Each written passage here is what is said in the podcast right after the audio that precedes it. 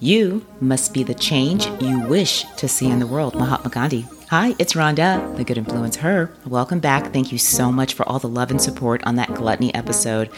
Yes, I'm a food addict, and um, that's hard to say, right? Um, but I wanted to share my truth, and um, I do have a little bit of fear that people are going to walk up to me as a joke and say, "Skip a meal." You know, our minds are fragile, and they, you know, our minds play with us like that. So I'm, I'm human, just, just like you are.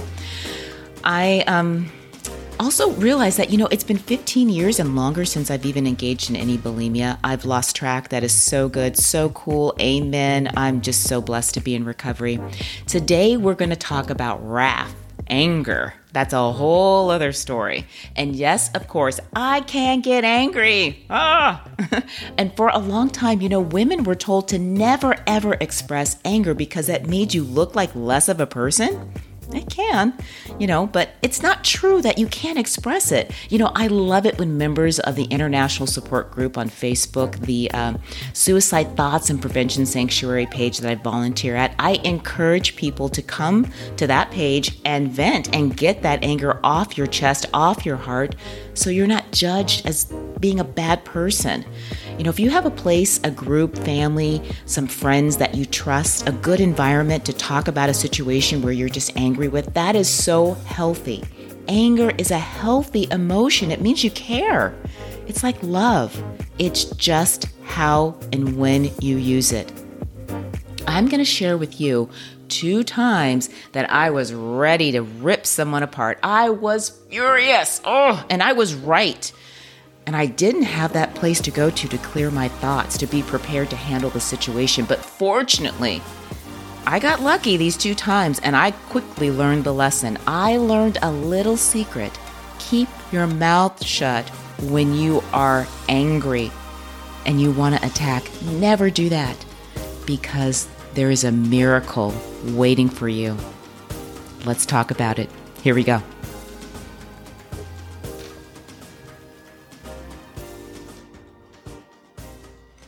Episode 6 Wrath. I'm not angry. Anger is the sign that the miracle is on its way. Hi, I'm Rhonda, the Good Influence Her.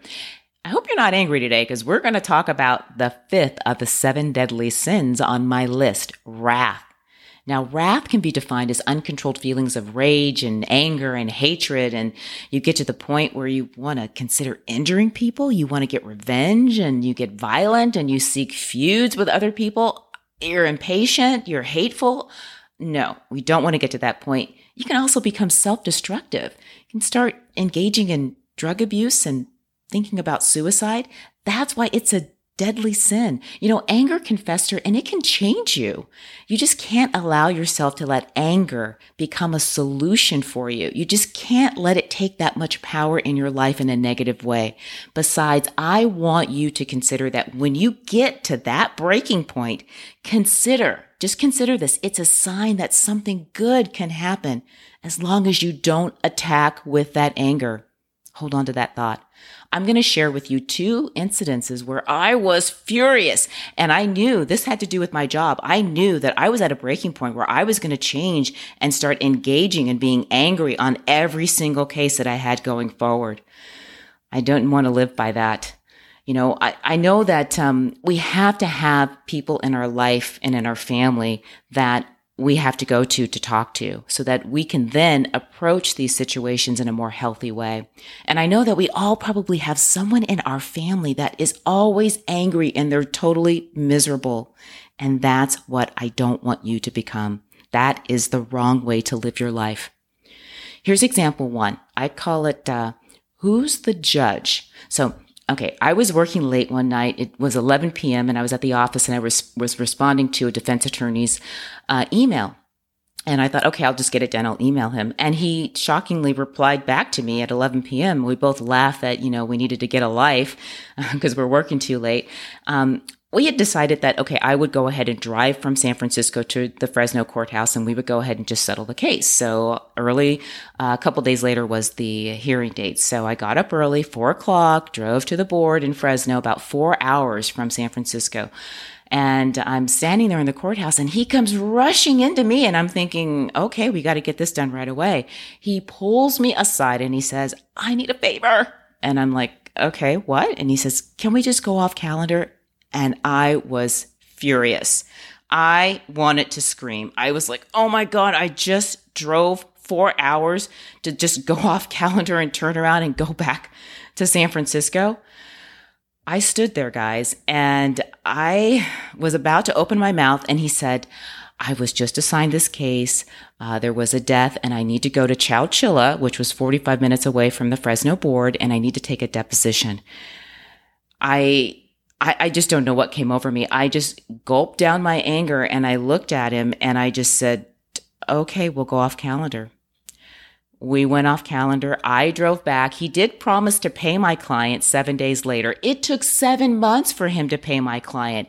Eight months later, I had another case. So I drove to Fresno. I agreed with this defense attorney that we would go and settle the case there.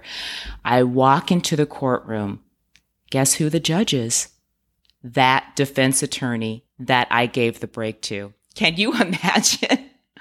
Oh my God. What if I had yelled at him that day? I mean, I literally wanted to rip him apart, take him over to the judge, ask for sanctions, explain how he had me get up at 3 a.m., get in my car, drive from San Francisco to Fresno, wasted my time to have me turn all the way back home. I didn't do any of that.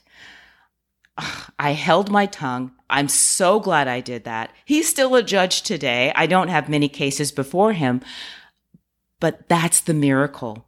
Anger is that breaking point. And if you can just hold on and not be angry and just say, okay, I'm too mad about this. Don't say anything. Just do the right thing at that time. Turn around and wait. The miracle will come.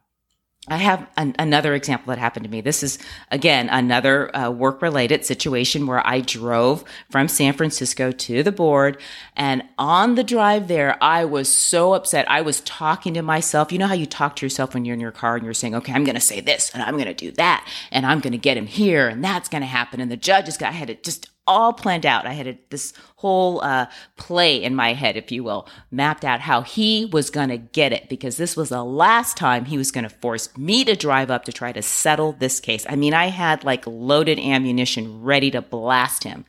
I get to the board, I park my car, I slam my car door, I get out and I walk up to the steps of the courtroom and there he is standing and I am just ready, ready to rip him.